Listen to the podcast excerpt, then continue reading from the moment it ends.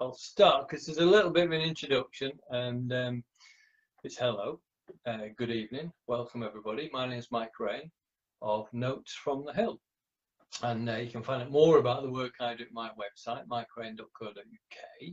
It's just really helpful if you follow Notes from the Hill, if you subscribe to the podcast, if you listen to this on the podcast, and you click lots of likes. That just helps us get some visibility. This Upland Lives series is all about talking to people who also have a passion for the uplands, sometimes in different ways. You know, we've talked to people from lots of different backgrounds, from the national park, from farmers, all sorts of people. And we've got a really special one this week, because without the work of this young man, then none of us know where we are when we're in the hills, because Phil, our guest tonight, works for the Ordnance Survey, something I know everybody's passionate about. And you know, we've all dreamed of this, haven't we? I've got my scout badge for map making. We used to do trigonometry around scout fields, and you know, when I was a boy, the dream of marching from trig point to trig point with a theodolite on the shoulders, or spending days checking footpaths and contours, would have been a perfect life. However, I don't think it's like that anymore, is it? So before I say any more rubbish, I'm going to introduce you to mountain leader, rock climbing instructor, geospatial expert, member of the Ordnance Survey staff team, and the man behind Chasing Maps. So Phil Genge, welcome to Upland Lives. How are you today? Much. I'm doing well. As I said to you just before the call, so yeah, 15 months without mountains, it's showing. I live very close to the OS HQ, which is down in Southampton, so yeah, 15 months of seeing lots of sea and lots of New Forest flat areas, but not a lot of mountains, so I've definitely missed Wales at this point. But yeah, otherwise it's going really well. Yeah, I mean, the New Forest looks lovely. We've seen it on Autumn Watch and Winter Watch, you know, it looks great, but yeah, Snowdonia is nice as well. Yeah. Well, before we go any further, your job is geospatial expert. Now, I don't know what a geospatial expert is, and it kind of amuses me to say, can you just be a geospatial? You know, how do you become a geospatial expert? And what if somebody's not an expert? Are they just a geospatial? So ignore the terrible humour. What is a geospatial expert? So, I mean, if we're being pedantic, then I'm a geospatial consultant, which is a slightly different thing. But generally speaking, the geospatial field or the geospatial industry is anything to do with geodata. And geodata is any data that has a location on it. So be that an address, be that the physical location of an object, be that map making, be it map printing to some extent to the geospatial industry, virtually anything that requires geography in some way, you have something to do with geospatial. I mean, geo is the world, spatial is the location in the world, so it's really just that. You could argue the vast majority of people at OS are geospatial experts.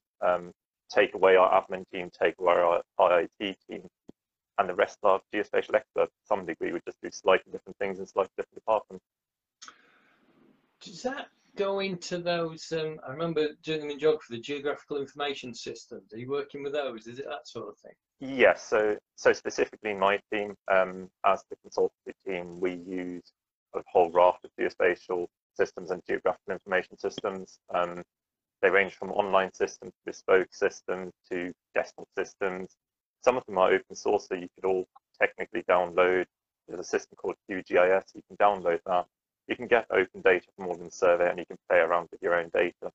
And it doesn't actually take that much to use them. They're very user-friendly these days. So as long as you can use Microsoft Word, you can probably use QGIS as well. But then once you go further in that and you want to do more analysis or some more in-depth sort of cartography, then you need to probably do a course of some sort just to get your head around it. Okay, you're getting ahead of us. We are going to talk about the open source stuff, because that's quite an interesting development. But just to help us, you've been working since 8 this morning.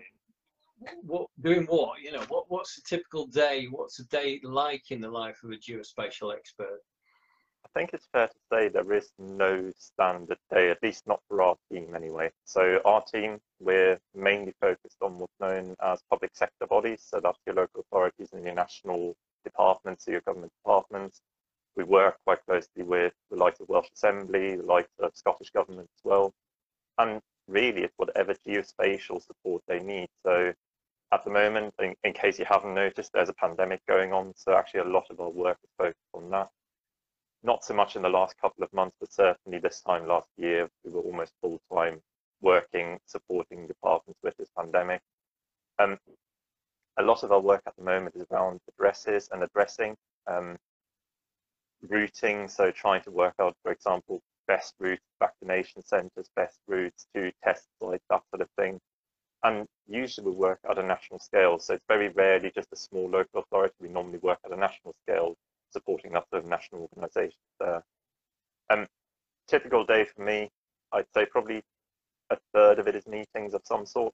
Another third is problem solving of some sort. And then a third of it, if I'm lucky, is doing actual geospatial work as such. So it really depends on the day. And it does depend on the customers as well. If 3 or 4 customers contact me in the morning and say, I need help today, guess what I'm doing that day? So within the bounds of sort of what you're allowed to say, because this is all, you know, this is work, isn't it? Are you mapping where the vaccinations have been, you say? Are you mapping the best route to get the vaccinations to the vaccination centres? You know, what's the practical element that affects us, the need your survey to help with? It depends a bit on who's asking. So we certainly would help the customer if they say, this is information we have, we want this mapped, and sort of analyse whether this is as efficient as it could be. So say we know people, not necessarily vaccinations, but good example when we were talking about sort of the local restrictions, where are people moving, are people sticking to lockdown rules, that sort of thing. We'd certainly help with that, sort of analysing people movement to some extent. But on the vaccination centre side and test centre side, it's more trying to work out, if we put a test centre here, what's the maximum driving distance that people would be expected to do, or walking distance, whatever. And same for for vaccination or test centres, it doesn't matter either way. It's trying to find those sort of catchment areas. And the problems are quite standard geospatial problems. It's the same problem you have if you're trying to site a new school. Well, where do you need to put a school for maximum effect? And it's basically the same thing with these test centres, just it's a different thing that needs to be cited. And outside of COVID, we would help organisations with the same thing. So there's a local authority down in the south, I'll say a local authority, a clinical commissioning group down in the south that is currently planning on potentially putting a new hospital or minor hospital in place. Well, we can help them with the analysis around whether the places that they've identified are actually suitable, given what's already there and given the transport link. Takes me back to sphere of influence in geography and hinterlands, things like that, which is well, I think it's interesting. I'm not sure if everybody is, but of course you therefore must be the person who can tell us what local means. You must have worked with that phrase, which is causing lots of arguments at the moment. What's local, Phil? We generally stay out of politics. Okay. To be fair, the honest answer there is local is however you define local. And as much as I hate to say it that way, ultimately local can be Europe. I'm not saying that that's OS's stance and where you should go, by the way. I'm just saying local can be whatever you define as local. So. Yeah. If you need an international stadium, then the local one is in London or Cardiff, isn't it, or whatever? Yeah. Exactly. So, yeah. Back to geography again, isn't it? You didn't do geography. Are you a geographer at heart, or? It depends how you define geography. So I actually studied geographical information science as the degree. Right. So the way I explained it, I studied colouring in, but with Photoshop instead of crayon, and it's actually it's surprisingly accurate. So yeah. Don't tell them. So how does all this relate to making maps? You know, I've got a shelf full of maps here. I'm sure lots of people listening have got a bookcase like mine that's full of pink and brown maps. How does what you do help me? In various ways. So there is a distinction to be made here. Ordnance Survey, as a business, we are basically split into 4 distinct business groups. On the one hand, we have the group that most of your viewers, listeners will relate to, which is the business to consumer branch. So that's the part that deals with basically the maps you see behind me. They're the old ones and the new ones. The OS Maps app, generally speaking, the 1 to 25 and 1 to 50,000 mapping products, not the data underneath it. So already a distinction there, which It causes no end of confusion for people. We then have the business-to-business branch, and this is very much, if I, as a big utility company, want to buy Ordnance Survey data to, well, basically to manage my business, so to set up where I want power lines or cabling and that sort of thing, you buy that directly from us. They buy an annual license scheme, and then they do whatever they need to do with it. Any businesses out there in this sort of category of industry thinking of buying data, don't. You will not be able to afford it that way. Simple answer there. But there is another branch in there, and that's the partner community. So Ordnance Survey relies very heavily on partners. Partners are other geospatial businesses that, in simple terms, get Ordnance Survey data for free to then resell it and pay royalties back. So basically, my own business is a partner business, so I can access all of Ordnance Survey data, create a solution for a customer, and then just pay the royalties for whatever I do. So hence why I can produce mapping for people without having to buy all of the mapping beforehand. I was going to say quite a lot in the apps thing. I want to come back to the apps. Just stick with the map on your shelf there. How are they made these days? I mean, you know, they were made with theodolites and trig points. That's all redundant now, isn't it? To some extent, yeah. People was made from an aerial photograph. You had really good aerial photographs in the 70s, updated with satellite images. How does it actually get made nowadays? So the maps you see on the shelves, they start their life much earlier. They start their life as basically what our surveyors survey in the field. And our surveyors don't survey for these maps specifically. They survey for what's known as the master map of Great Britain. Master map of Great Britain, just to give you an idea of scale, in urban environments is surveyed at a scale of 1 to 1,250. So every centimetre on the map is 12.5 metres on the ground. In the sort of, well, we call it rural areas, but it depends on our definition of rural. It's 1 to 2,500, so every centimetre is 25 metres on the map. And then in the upland and moorland areas, which is where most of us mountain leaders operate, you're looking at 1 to 10,000, so every centimetre is 100 metres on the map. That's the data our surveyors collect. And when I say our surveyors, I mean both ground-based surveyors, so literally boots on the ground, but also our remote sensing surveyors. And remote sensing surveyors work from aerial imagery. We, at the moment, don't use satellite imagery. We have our own planes that fly. This year has been an amazing year for our plane capture, because for probably the first time in living memory, we were able to fly more or less everything we wanted to fly without traffic control telling us the skies are full. Wow. No prizes for guessing why that might have been. Wow. Have you taken advantage of that this year? Has it been a great year for it then? Absolutely. And what was really nice, and actually our flying team were really happy with that, because they could do all of that with just one plane. So we don't actually own our planes, we lease our planes. And we changed planes, I think, beginning of last year, we changed over planes. We only had one plane available, but actually we only needed one, because normally we have to shift around and fit around other traffic. And this year we were able to do everything with one plane, meaning less environmental impact, basically less crew needed to staff it, and we got everything done that we needed. Now, cool. I was just going to say, so from that, we then survey the master map, and that master map is the ground information, or the base information needed for our cartographers to then produce that mapping. So that survey is captured now from this year. Yeah. When will that feed through to the maps we buy? And you know, will you actually move that fence that's been bugging me for years, or that wall that I've been using to catch out mountain leader trainees for years? You know, will those moves get made? So the answer to all of these is always depends, and it's always a really unsatisfactory answer from my side, because I would love to say yes or no. We update both the master map, so the actual survey data, and these sort of maps on the basis of two revision cycles. We have one that's known as continuous revision.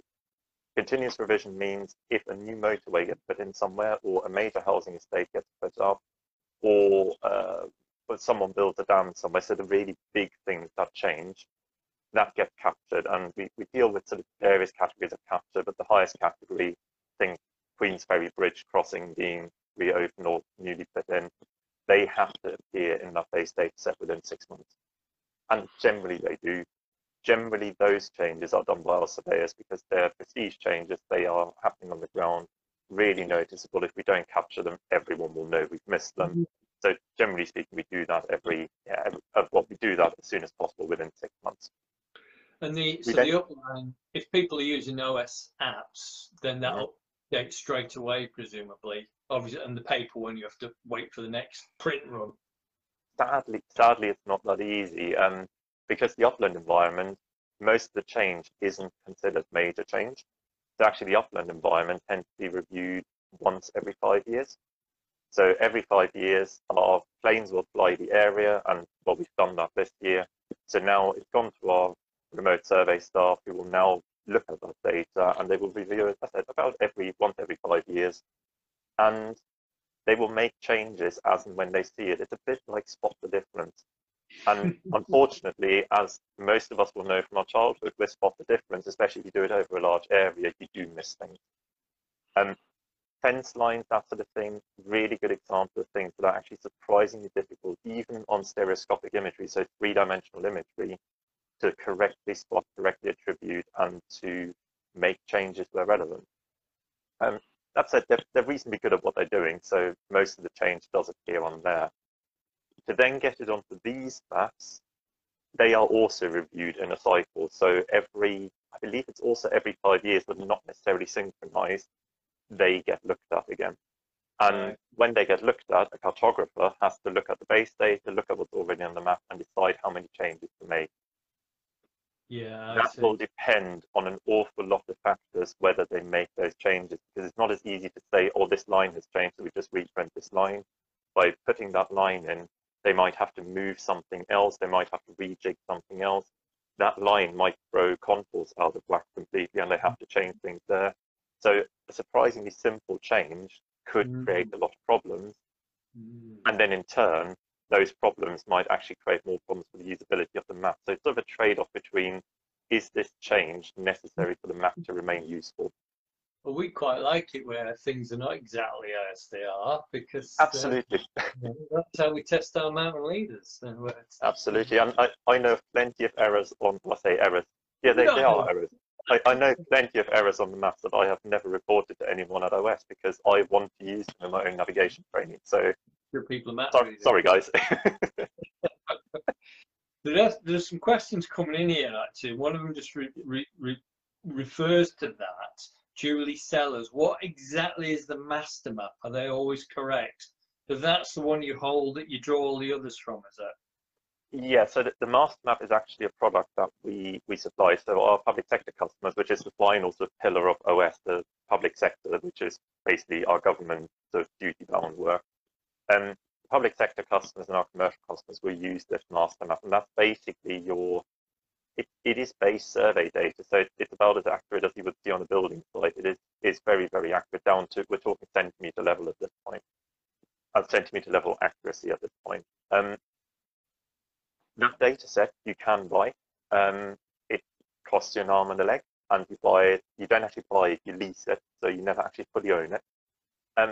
And there are examples out there. So if you search for Ordnance Survey Master Map Topography Layer, you can actually see what that looks like in general. And that master map is considered the authoritative master map of rate written, so it's considered correct. That's not to say there aren't errors in it. And naturally, any map, as any geographer will know, any map lies. There cannot be such a thing as a true map because the world changes all the time. To give you an idea of the size and scale of that master map, 500 million features within it, making up Great Britain, 500 million features and 20,000 changes made every single day. Wow. It is a huge task. So when people ask what we do, because making these maps isn't that hard, that's what we do. That is basically what Ordnance Survey does. That's what we spend the money on. Mind-boggling.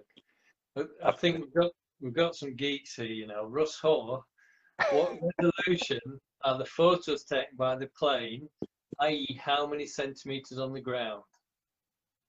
I'm hoping our pilots or flight crew aren't watching this because they will probably stone me for this one. I believe it's 12.5 centimetres. It might be better these days. So because we changed planes, I believe we also changed cameras. So I think that resolution has become better. But 12.5 centimetre was certainly what we had previously on the old plane. Sounds impressive to me. Sam and Andrew asked, what about allowing user contributions? So this is something that we've looked at for quite a while, and to some extent the success of OpenStreetMap has given us an angle to work with here. So we wouldn't take data directly from OpenStreetMap, that's not something we would do. But generally crowdsourced content has become better and better. Our biggest problem is that especially our government customers come to us because they know that our surveyors work to a specification. They know exactly what they're doing. They are trained for months and months and months and then go through another peer process before they even allow to add changes. All of that means our data is considered accurate and true. And although we don't directly use our data in court, so if say you have a boundary dispute, you can't just use our data. That training from the surveyors means they could potentially be called up as witnesses for that. So there are quite a lot of things that would have to happen with user contributions to use them directly. That said, we do have something called change intelligence. So if people know of things that are wrong, whether that's on the master map or these maps there, let us know. We might know about them already. If we do, then the more evidence we have, the more likely that it gets changed. We might genuinely have no idea, especially in the upland environment. Say a bridge has collapsed. I know of one bridge in North Wales that is still on the map because I know no one's reported it, and I won't report it because I like it as a teaching tool. If someone did, then that's actually a good thing. And it's the same with, so for example, some of the landslides that have happened in Snowdonia not too long ago, they will have changed the topography slightly. Actually, chances are that the relevant people looking at the imagery don't necessarily know that until they look at the imagery. So that sort of intelligence is something we're actually really keen on. And in preparation for this interview, I did actually speak to one of our surveyors in the Highlands who covers the Cairngorms, and he said, yes, he goes walking a lot up there, but because he doesn't walk every metre of the Cairngorms, he constantly comes across things that seem to have changed 10 years ago, yet on the map they're still in the old state, and he does change them when he sees them. Yeah. But yeah, by all means, send us information, and if you don't know where to send it to, the standard customer service form that we have on our website, os.uk, literally just send it there. It gets somewhere, and it does get read and notified, so it's not, it doesn't just go in the paper bin. Yeah, because there's not thousands of people working there, are there? So these messages will get through.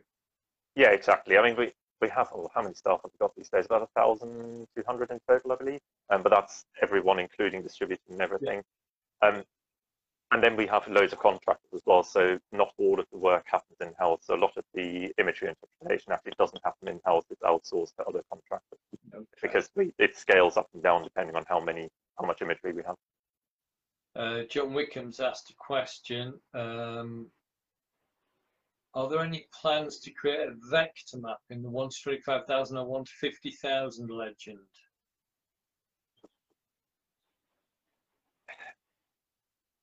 I mean, this is a question from someone who clearly understands how mapping works. For those of you who don't know, the difference between a raster map and a vector map. Move on. No, I can very quickly explain. It's really easy. Raster map is what you see on the printed map. It's basically a Photoshop image that gets manipulated pixel by pixel. A vector map means I take a line and I then can change the thickness of a line, for example. So it's a slightly different way of working. To answer the question directly, not directly, as in there aren't any direct plans. However, some of the work that's going on that will come online in the next 3, 4, 5 years might give you that. But that's about as much as I can say at this point, because we don't actually have any more plans outside of that are finalised. So potentially, is, I guess, the answer there. I'm looking down, some questions have dropped off the bottom, and I'm not quite sure how to get back to them, but I'll work on that. A question, there was a question that was about GPS accuracy and about footpaths and about it all matching up. I mean, for example, I know when, you know, the public rights of way, those green or red things, they seem to be added afterwards, don't they? So they're not always following the black line that marks the footpath on the map. Is that just because they're overlaid afterwards, or are they just not very good? What's the scope with that? They're technically a different data source. So public rights-of-way come from local highways authorities. Local highways authorities are usually your local councils, although, for example, Snowdonia National Park is a local highways authority, as far as I'm aware.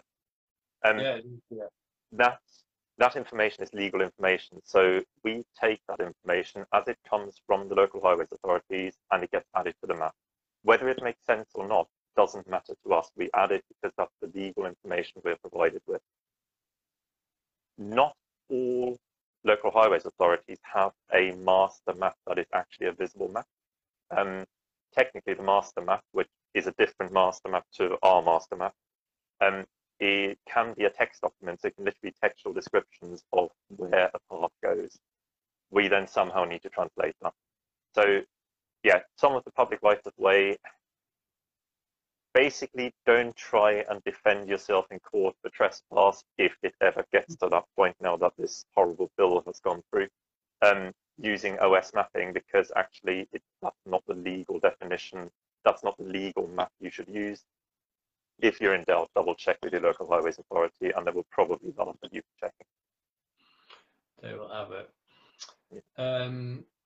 Yeah. Simon, I don't know if it's your lucky day, but I'm going to tell that since it's just come straight in. Why is it so difficult for us as outdoor instructors to share mapping with clients? I teach NNNAS courses and want to be able to hand out extracts without paying a fortune. It's a copyright thing, isn't it?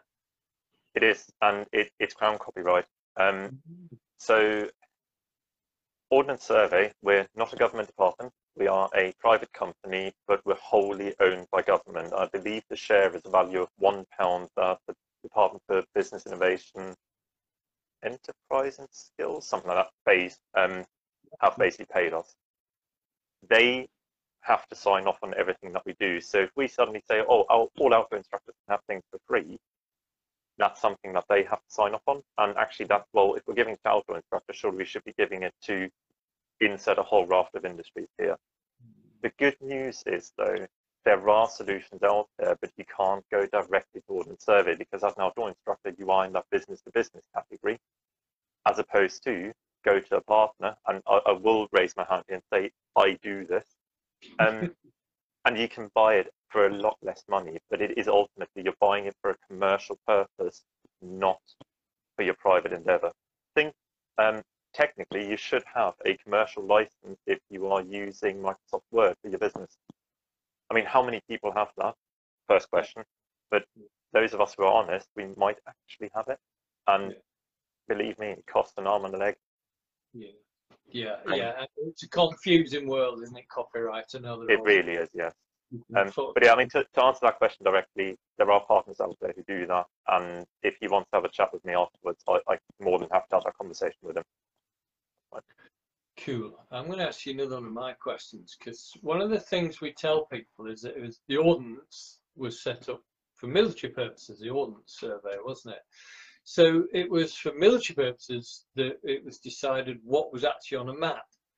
And the example I'm thinking of people listening will be familiar with this, is a bridge in Capel Curig by Jim's Garage opposite Plas Curig Hostel, The Rocks. That's not on the map because the words Plas Curig obliterate where the bridge is, and I'm sure people know loads of other examples of this. So is that just an accident of history?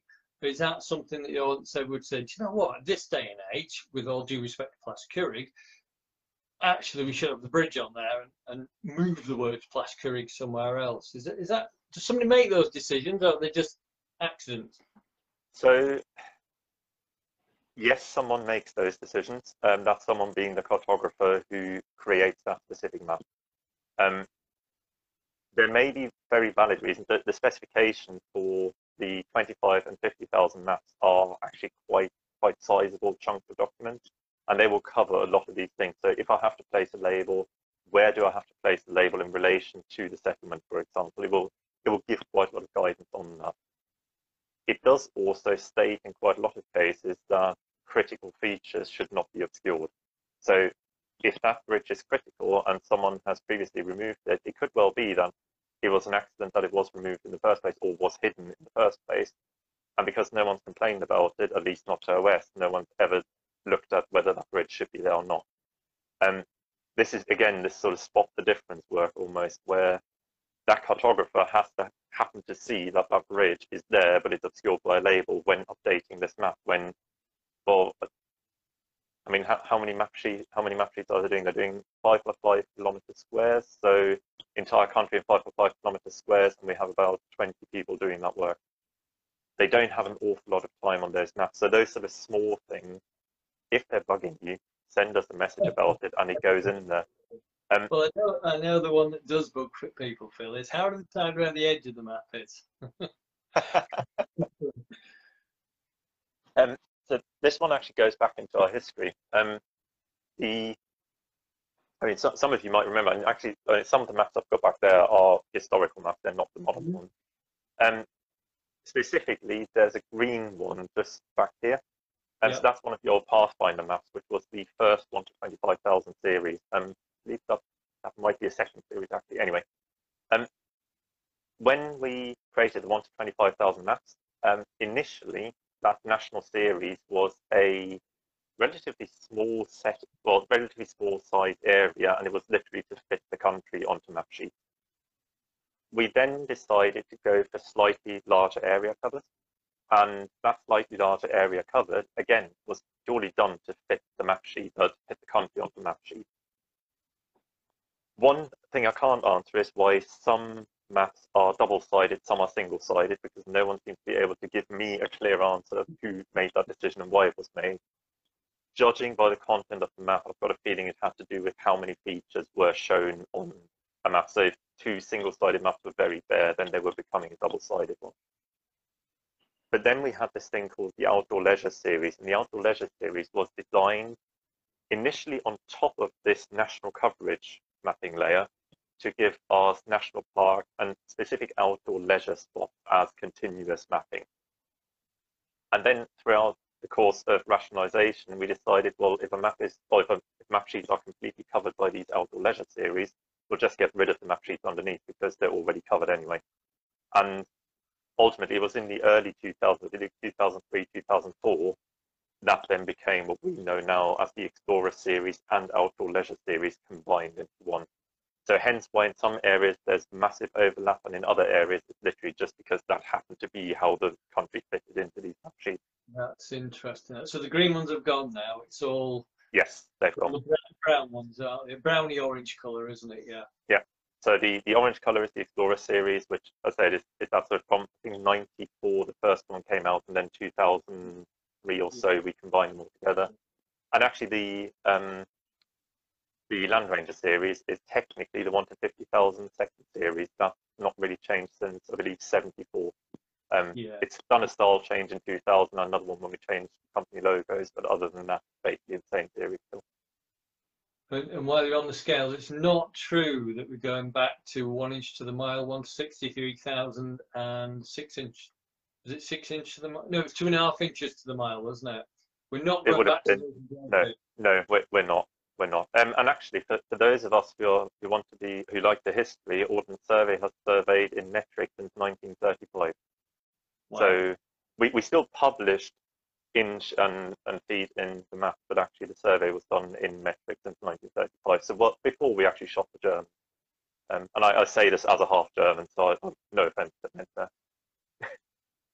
Russ Hall's in here again. How do you decide? Oh, it's just slipped off there. It was how do you decide what map data is available under OS Open Data? For example, there's no 1 to 25,000. Yes, so that is done by the contract we have with government. So the public sector geospatial agreement includes what data we make available to who at what cost. Well, I'll say at what cost, not quite at what cost, but whether data is made available for free to public sector, etc. Public sector have access to this, what we call premium data. So 25,000, 50,000, the master map, the address data, the things that you can't just download from us. And the open data is part of that. not really aimed at us, that, is it? Going back to the edge of the map, the way to avoid the edge of the map, of course, is to use the app instead of buy the map, isn't it? Or both. I think most people watching here will have the map in the bag still, at least, even if they're using the app on the phone. So how's that OS app thing going? Is that going well? Do you know anything about that, Phil? So I have to be careful what I say about that because it's not my business unit. And for those who want to know a lot more about it, one of my colleagues, Tim, did a webinar for MTA, which might still be available for free, actually, at the moment. Watch that for all the info, but generally speaking, it's going very well. They've just launched OS apps, or the OS Maps app in Australia. And basically, we're expanding internationally now, which is amazing, with the same philosophy, That sounds really interesting. Because the app world is fast moving at the moment. It's changing that almost daily, doesn't it? Yes, it is. Yeah, absolutely. And so the OS Fit allows other apps to use the data. We had Chris and David from walkingworld.com last week, and they were using OS data for the maps they were providing through their app and through their website. Not all the apps are using OS data though, are they? OpenStreetMap, is that something different? Somebody else has done that? Yes. So OpenStreetMap is crowdsourced data, although ironically in this country, a lot of the data you see on OpenStreetMap is actually our open data, which they can legally reuse in OpenStreetMap. So you still get OS data to some extent, but then also more data on top of that we don't release for free. But yeah. So the basic contour map, does that come from you on OpenStreetMap then?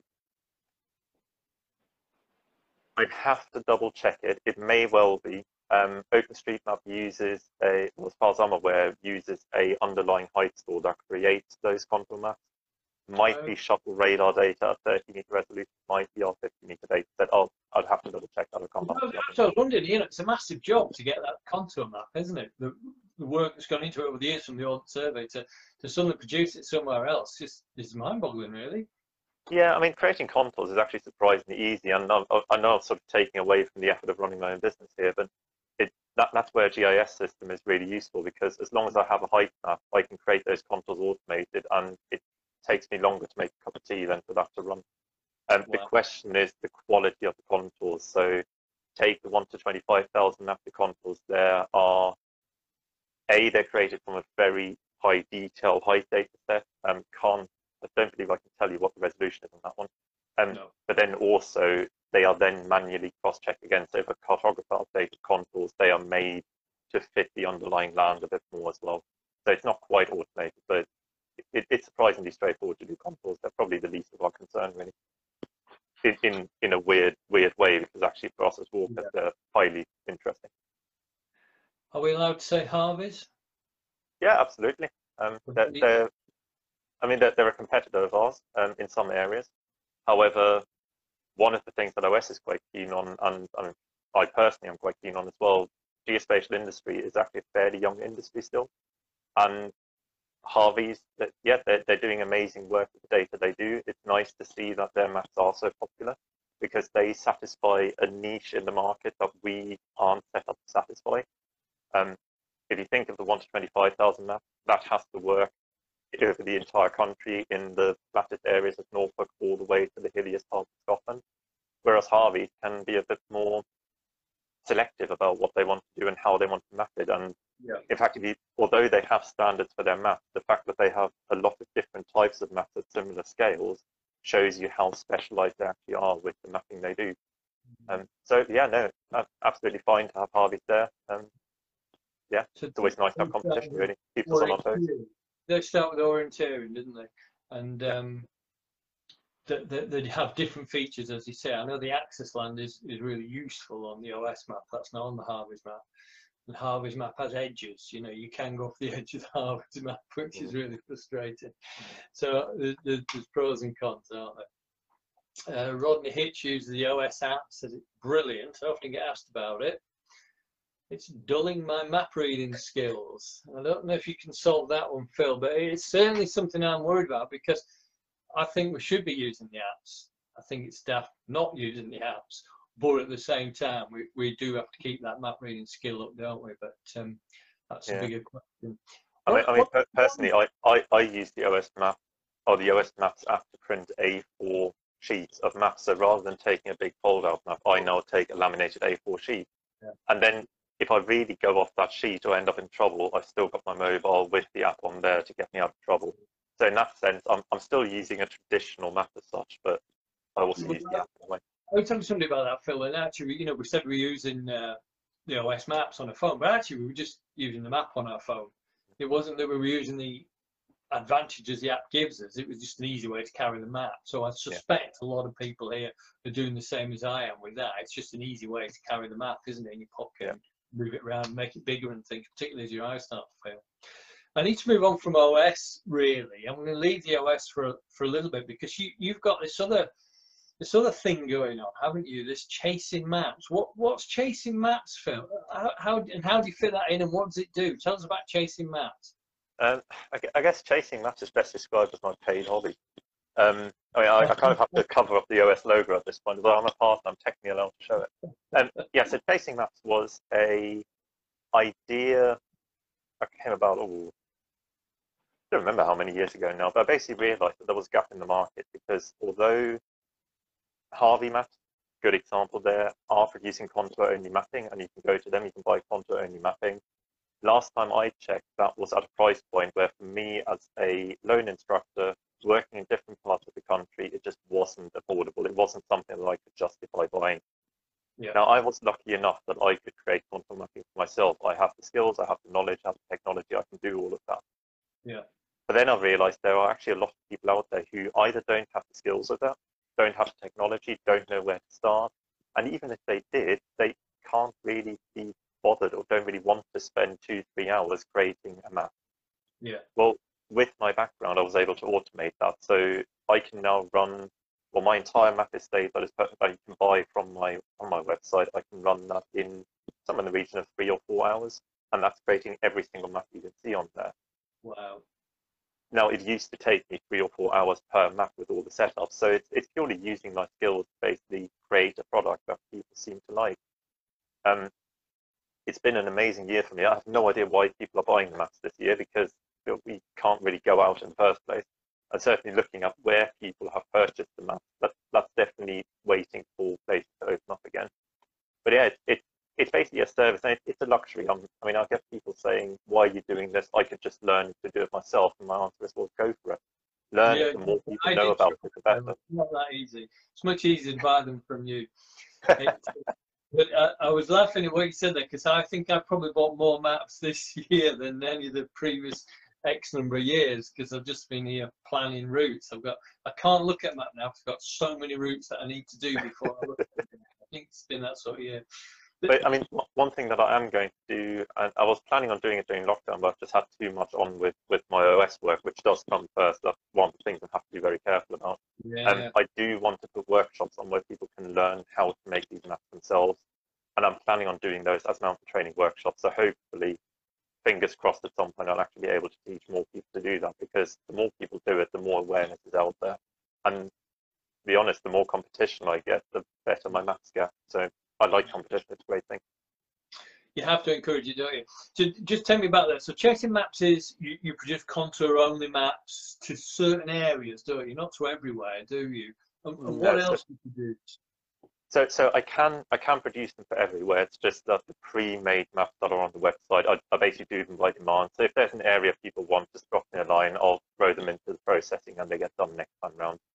But I also have created some for people specifically for an area where they didn't want other people to have them. So that's also not a problem. And they're surprisingly affordable. I won't mention price here, but affordable. Yeah, But also I'm an OS partner. So if there is specific things that you want to, like 25,000, 50,000 maps for commercial use, if you're an MTA member, or I think AMI has it on their website now as well, BAMEL I think as well, there is actually some information about how you can access a business printing service where you can print off maps A4, A3, A2 with that data at a per print cost with license for commercial use, so you can actually use it with your clients. If you want more info on that, just let me know. But also I've done wall maps, so I've printed a wall map for a centre in the Brecon Beacons from start to finish, 1 to 25,000, an entire wall coverage. I think it ended up 3.5 metres long by 3 metres wide. and they put that on the wall in an outdoor centre. So all of those things can be done. And generally speaking, going through a partner, an OS partner, it is actually very, very affordable. So it doesn't hurt to ask, and I'll be honest with my answers usually. So. Yeah. I've played a bit with the contour-only maps. They are hard to use. Are people liking them? Are they, you know, what feedback are you getting from them? Because it's really quite startling when you try to use one. Yeah, it is. I'm getting really good feedback, and I think part of that is because the data that I use is not necessarily the highest quality data. So, well, I say highest quality, highest fidelity data. So I'm not showing you the tiniest contours that will get lost in vegetation anyway. What you're seeing are the contours that you generally see in the landscape, which is one of the key differences to the Harvey Maps I've seen. Harvey Maps uses a higher fidelity data set, which means you see things on the map that you just would never see on the ground because it's covered by grass. Yeah, generally the feedback's been really good. I have noticed a lot more people buying the what I call the natural or the natural features maps. So you still have your forest on there, you have your active land on there, you have your rocky outcrops on there, and crucially you have the bigger rivers on there as well. And yeah, with that one, people seem to be getting along quite well. The pure contour-only maps that only have contours on them, I'd argue the only way you can really use them effectively, unless you are a very, very good navigator to start with, is alongside a 1:25,000 map and almost use it as a, this is what the map actually looks like. Now let's have a look at what just the contours look like and marry the two up. And yeah, with that, yeah, it seems to work really, really well. Definitely agree with that. You need to get out of the valley and onto the hill, and then get the contour map out and have a look at it up there. But I like that one that's got the natural features on, because I always teach people that the blue has to sink in and the brown has to leap out, and just trying to get you a bit like using a those magic eye pictures, isn't it? You know, you've got to get used to seeing a 3D thing on 2D. What's next, Phil? What's the future? Are we still going to be buying and using paper maps, laminated maps, or is it all going to be phones? And I mean, phones have just changed everything, haven't they? They're amazing. Yeah, I think there are two answers to that. One is the answer from a geospatial expert's point of view.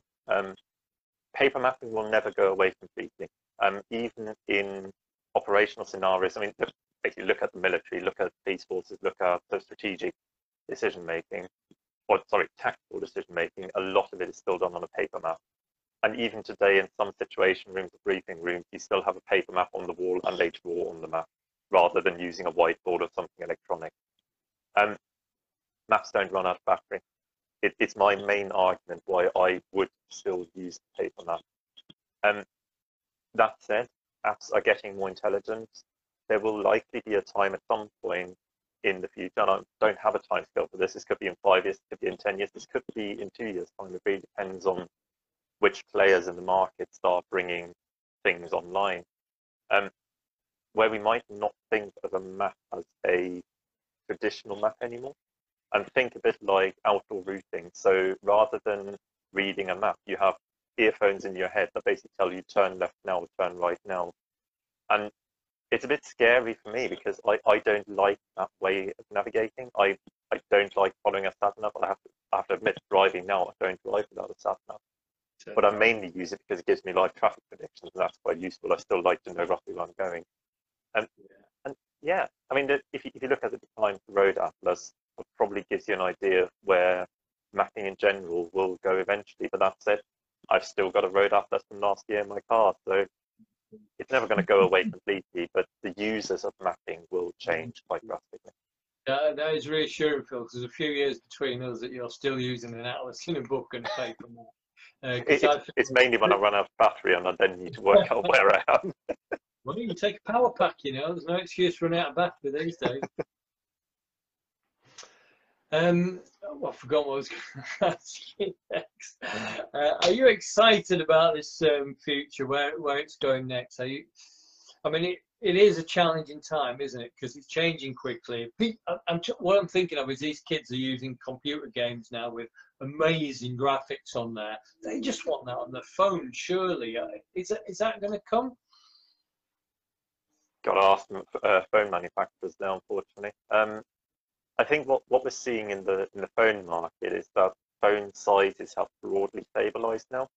There was a time when phones kept getting bigger and bigger, and I mean, yes, we've got fold out phones now, but they've not really been a big thing. People don't tend to take tablets out, so you end up with this, I think they call them phablets, but they're basically big phones. There is one massive disadvantage to phones when using traditional style mapping, and that's that you don't get a sense of the scale. So if I pick up a 1 to 25,000, I know it's a 1 to 25,000. One look at it gives me a good idea of the scale that I'm looking at. Whereas with a phone, that sense of scale is lost. I think there will always be a market for the printed maps. I am excited what the digital world is going to bring us. When I did my degree, about 10 years ago now, the general saying was that 80% of all data in the world has a geographical component to it. I would argue that has increased. I would argue probably closer to 90, if not more %. And for me as a geospatial expert, almost bringing it full circle back to where we started, that is exciting because it means more and more will people want to analyse that sort of location aspect. But for us as standard map users, that doesn't really make a massive difference. Tim Jackson's put a comment on that research indicates that people using paper maps are more aware of their surroundings than people following the same route using sat nav. But he would say that because he prefers using maps. He's even older than I am, actually, so it's not surprising, is it? But I do remember you get those linear descriptions or linear maps. If you step off them, you're completely lost, aren't you? And it's a little bit like that, I guess, with the phone. It's that sort of analogy, isn't it? It's nice. You know, when I'm planning routes, I have the map out on the floor or the table, and it's brilliant. Yeah. But on the other hand, I did a trip last year where we needed, I don't know, 6 or 7 maps. And having the phone was brilliant. I actually still took the maps because I didn't quite have the confidence not to, but being able to, we did the whole thing on the phone because it worked, you know, we didn't have to keep getting top tip there. If you're doing that again, and it's basically a linear route through your map, then if you go to my business printing portal, you can actually print off strip maps, so you can literally get the linear individual maps as opposed to having to carry the entire map. Oh. So just a little bit of shameless advertising there. No, but that's really interesting. So if I do a circular route that goes over 5 or 6 maps, you could in theory create individual strips of that route. Yeah. Wow.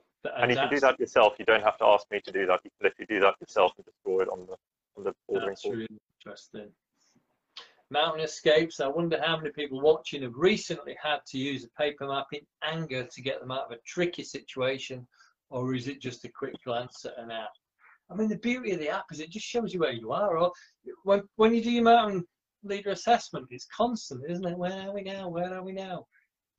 I'm sure somebody's going to turn around one day and say, just look at your own flipping phone, will you? Yeah, I mean, interestingly, on that one, so just last Sunday, I was having a socially distant walk with someone, and neither of us had a signal, so we couldn't just pull out the app. We hadn't had the map downloaded, and we had to rely on a paper map. But that said, that was more the question of, are we doing another 5-kilometre circle, or are we going straight back to the car? So not exactly not a sticky situation as such, but yeah. I definitely equate it to a calculator. You've got a rough idea what the answer should be. You just can't be bothered working it out with a pencil. And it's the same with the map. You've got a rough idea where you should be, but you just can't be bothered relocating. So you look on your phone. And, you know, I mean, my brother's hilarious talking to his sat-nav going, oh no, I'm not going that way, oh no, we're not there. So it's the same sort of thing, isn't it? You've still got a bit of map read, but we need to embrace all these modern tools because they're fantastic. They really are, aren't they? And in a way, actually, that use of the sat-nav, so I've got the same thing. I tend to sometimes tell my sat-nav, no, I'm not going there. I've now learned when to trust my sat-nav, because it's not just the route, it's also the traffic predictions within it. And like learning how to use a map, you have to learn how to use those tools. There's no way around it. And yes, some of them are intuitive, but really you still have to learn how to use them. Yeah, they're brilliant things. Phil, we're coming to the end there. I don't know if there's anything anyone wants to type in quickly that I haven't asked you before we go. Is there anything that you wanted to mention or bring up before we come to a close? I mean, I guess there's one. I think I've seen the acronym GPS pop up a couple of times from a few people. Yeah, yeah. So just sort of one note on that. And actually, so I've got a blog, peaksandlines.com. If people want to find it, I'll sort of talk about some of those geospatial aspects on there every now and then. Although I don't think I've put anything up there for a good year now. So the blog again, Beat and Lines. Peaks and Lines. Peaks so and Lines. Peaks like the mountain peaks, and lines like the lines on the map. Cool. And so GPS accuracy, or GNSS accuracy, which are Global Navigation Satellite Systems. GPS is the American system, also known as Navstar. There are others out there, usually used. Yeah, so your mobile phone today, if it's a relatively modern smartphone, will have an almost identical accuracy to a handheld GPS receiver. Because your phone has an internet connection, which means not correction data, but what's known as satellite ephemeral data, so basically where the satellite should be at any given point, will be updated quicker, whereas on a GPS handheld, that has to come down from the satellite. And after that, it's a dedicated GPS or GNSS chip in your phone, probably a newer chip than your Garmin eTrex from 20 years ago. And generally speaking, your phone's processor is faster as well. So your GNSS accuracy is usually around 8 to 24 meters in open terrain, and that's more accurate than the 1 to 25,000 map will ever be. The 1 to 25,000 map is a cartographic representation. It's not a direct, this is exactly where the feature is. If you want that, you need the master map, and you will not be able to afford it. That's really interesting. I always thought GPS would take off more than it did. It did seem to sit a little bit with their apologies, but the geeks. But obviously the mobile phone really has taken off, hasn't it? Everybody's Absolutely. Got it. Last couple of things, and Rodney is talking about the, what reminds me of the discussion between engineering drawings and CAD. Michael Dobinson, here's a question for you, Phil. Have you got a favourite hidden or secret feature on a map, such as hidden names in contours, or in rock markings to do with them, aren't they? Or an unusual feature on a certain map? No, so this could be a planted question. Hi, Dobby. Good to see you on the call. Yeah, so historically, and this is very much back in the days when the cartographers were scribing by hand, so literally scribing, well, originally it was onto stone, then it was onto copper, then it was onto plastic sheets. Wow. Literally sat there scribing into it, and if you got it wrong, you had to do the whole sheet again. In those days where everything was manually quality controlled as well, there were some instances of people putting wrong names on the maps, their own names in cliff faces, shaping forests in shapes that really should not be seen on a public facing map, various things. Most of those have been removed just over time. Photographers have taken them out. Technically, they were against guidelines and against specifications, so they shouldn't have happened. They made it through quality control because no one picked them up. So as a result, they're not deliberate errors, but they're errors that were deliberately made, just not as policy. And there are still some available or around, and specifically the ones that are well known are the ones down on the south coast of the Isle of Wight on the 1 to 50,000 map. If you look in the cliffs around Blackgang Chine, you will find a few names in there. I think you've got Rob, can't remember the other side now, but you've got a basic name of a few photographers. Oh, they will, they're unlikely to be taken out because, well, they're an artistic representation, and who's to say that the rocks don't have that shape there, and it just happens to spell out a few names of people who happen to work on those rocks. Piece of history, and you're giving us an excuse to buy another map because exactly. Most or just look at it on the app. I'm going to have that map. Phil, I'm going to have to leave it there. That's been absolutely fascinating for me, and I think lots of people watching have enjoyed it as well. So we'll have a look at the comments box after, and if there are any questions, I'm really sorry about that. We can type in an answer. So thank you very much indeed, Phil. Thanks for joining us. No problem at all. You're on the hill sometime this year. That would be really nice. Next week it is Chris Lloyd from Ogham Valley Mountain Rescue Team, long-standing rescue volunteer, really nice chap. You've probably seen him around. and he's going to be the final act of this series before we go hill walking and climbing for the summer. So thank you for joining me. This will be available as a podcast. If there is anybody you think I should be talking to in Upland Lives, anybody you want to find out about, then hey, drop me a line. If you think you should be on Upland Lives, then we'll be joining up a programme for the autumn, and we'll start, I don't know, the end of September, sometime like that.